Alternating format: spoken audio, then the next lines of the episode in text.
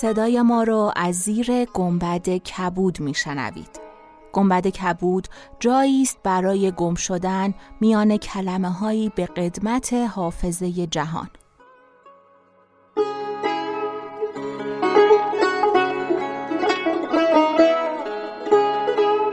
سلام من شقایق جهرومی و دوستانم شما را به زیافت نور و کلمه دعوت می‌کنیم به قسمت 64 گنبد کبود گوش می‌کنید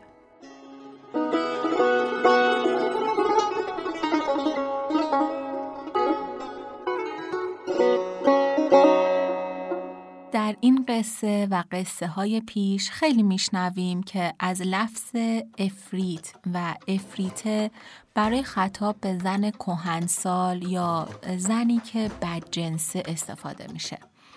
اینو توی ذهنتون داشته باشین تا بعد در اپیزود چراغ مفصل ازش بگیم که دلیلش چیه. فعلا بریم و ادامه داستان رو بشنویم.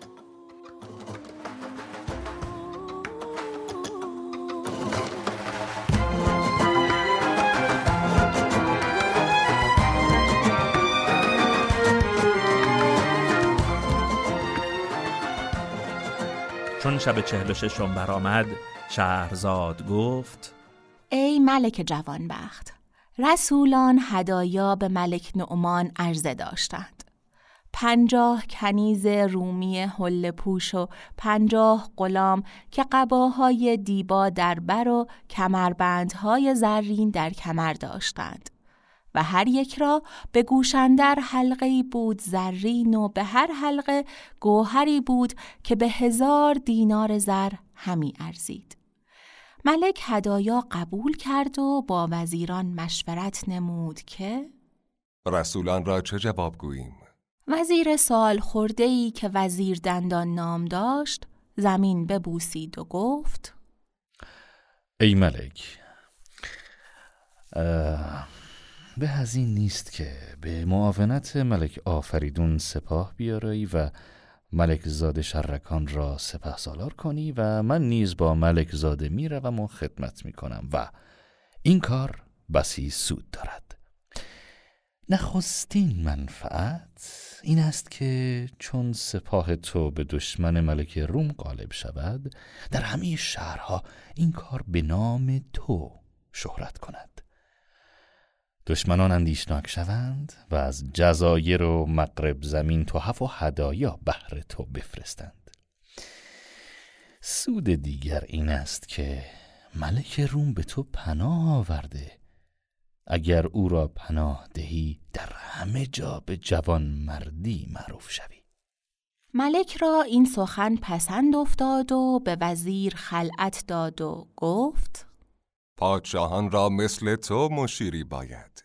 پس ملک نعمان پسرش شرکان را بخواست. او را از خواهش رسولان و اشارت وزیر دندان آگاه کرد. او را بسپرد که سلاح جنگ فراهم آورد و سفر را آماده شود.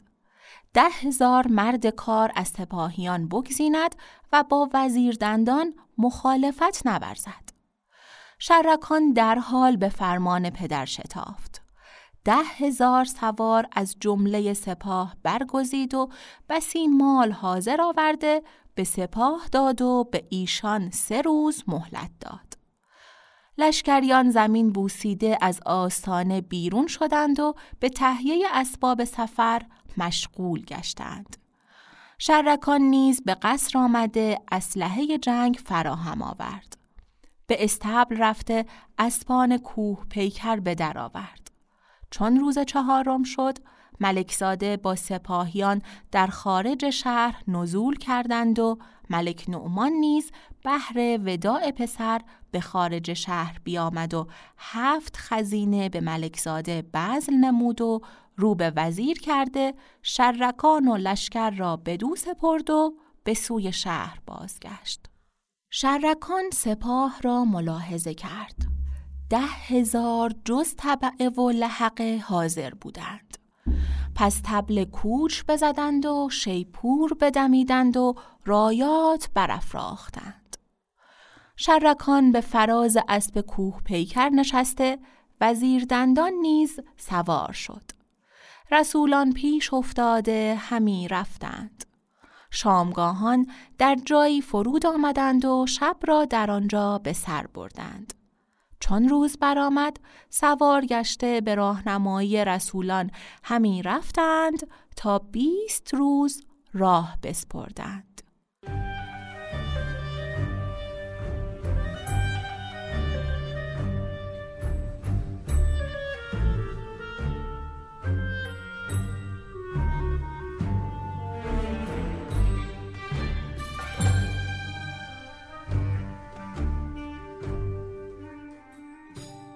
روز بیست و یکم دو سه پاس از شب رفته به مرغزاری رسیدند. شرکان فرمان داد که در آنجا فرود آیند و سه روز راحت یابند. سپاهیان فرود آمدند و خیمه ها بزدند و به چپ و راست پراکنده شدند. وزیر دندان با رسولان ملک آفریدون در میان لشکرگاه فرود آمد. و اما ملکزاد شرکان سواره به ایستاد تا همه سپاه فرود آمدند.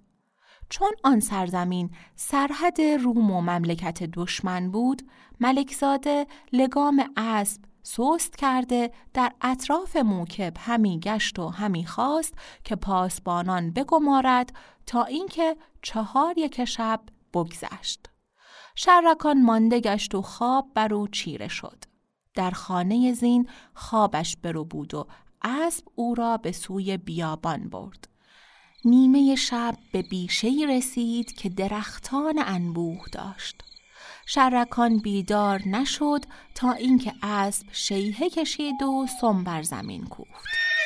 آنگاه ملکزاده بیدار گشت و خیشتن را در میان درختان یافت و ماه را دید که طالع گشته و پرتو آن جهان را فرو گرفته چون خود را در آن مکان بدید به وحشت اندر شد و حیران به ایستاد و راه به سوی ندانست و به چپ و راست نظر همی کرد به روشنی ماه مرغزاری دید خرم و آوازی ملیح و صدای خندهی بشنید که هوش از تن و عقل از سر می برد.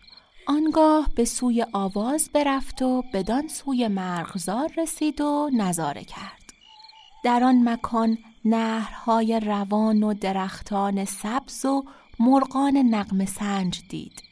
بدان سان که شاعر گفته تبل عطار است گویی در میان گلستان تخت بزاز است گویی در میان لالزار از زمین گویی برآوردند گنج شایگان در چمن گویی پراکندند در شاهوار.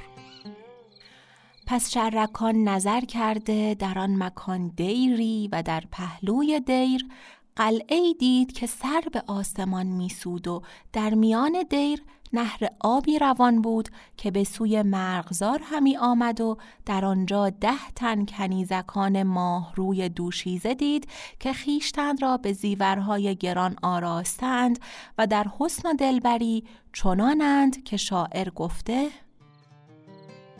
اینان مگر ز رحمت محض آفریدند؟ کارام جان و مونس دل نور دیدند لطف آیتی است در حق ایشان و کبر و ناز پیراهنی است بر قد ایشان بریدند رزوان مگر دریچه فردوس باز کرد که این هوریان به ساحت دنیا خزیدند پس شرکان به آن دخترکان نظر کرده در میان ایشان دختری دید ماه روی و مشکین موی. بدانسان که شاعر گفته ماند به سنوبر قد آن ترک سمنبر گر سوسن آزاد بود بار سنوبر آن سوسن آزاد پر از حلقه و زنجیر وان حلقه و زنجیر پر از توده انبر در دیده من رشته گوهر بگسسته تا دیده من در دهنت رشته گوهر. شرکان شنید که آن پری روی با آن کنیزکان گفت بیایید تا ماه ننشسته با یکدیگر کشتی بگیریم. ایشان یک یک همی آمدند و کشتی همی گرفتند. پری پیکر بر ایشان چیره گشته بازوان ایشان با زنار فرو می بست تا همه را بازوان ببست. آنگاه پیرزنی که در آنجا بود رو به آن زهر جبین کرده چون خشمگینان گفت ای روسپی از چیره شدن بر دخترکان شادانی و فقر همی کنی؟ من زنی هستم پیر و ناتوان و چهل کرت بیشتر با ایشان کشتی گرفته غالب گشتم. اگر تو را نیز با من قوت کشتی گرفتن است پیشای تا برخیزم و سرت را بیان دو پایت فرو کنم. دخترک سیمتن از این سخن به ظاهر نرم نرم بخندید ولی اندرونش پر از خشم شد. برخواسته با او گفت ای خاتون منزات و دوایی تو را به مسیح سوگند می دهم که به مزاح سخن گفتی یا با من سر کشتی گرفتن داری؟ به راستی سخن گفتم و مزاح نکردم. با تو کشتی بایدم گرفت.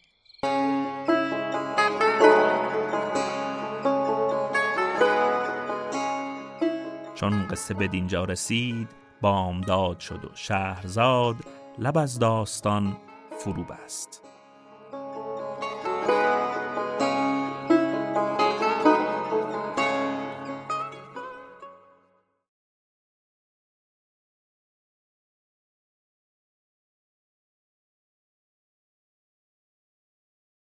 ما دست به دست هم دادیم تا صدای داستانهای کهن رو به گوش شما برسونیم. اسم عزیز دوستانمون رو صداها و دستهایی که گنبد کبودو می‌سازن همراه لینک اینستاگرامشون در توضیحات قرار میدیم تا باهاشون بیشتر آشنا بشید. پیگیر ما در اینستاگرام گنبد کبود باشید. گنبد کبود رو که search کنین بهش می‌رسید. گنبد dot کبود ولی ما لینکش هم براتون در توضیحات قرار دادیم. در توضیحات یه لینک دیگه هم هست. لینک هامی باش برای حمایت مالی از گنبد کبود. ما قدردانی مشاکر که در این مدت دوستان زیادی پیدا کردیم. خوشحال میشیم به ما کمک کنین و ما را به بقیه معرفی کنین تا دوستان بیشتری داشته باشیم. کم و کاستی هامونو به ما ببخشید. ما هنوز پله اولیم و نظرات شما می‌تونه به ما کمک کنه که ما رشد کنیم. کنارمون باشید.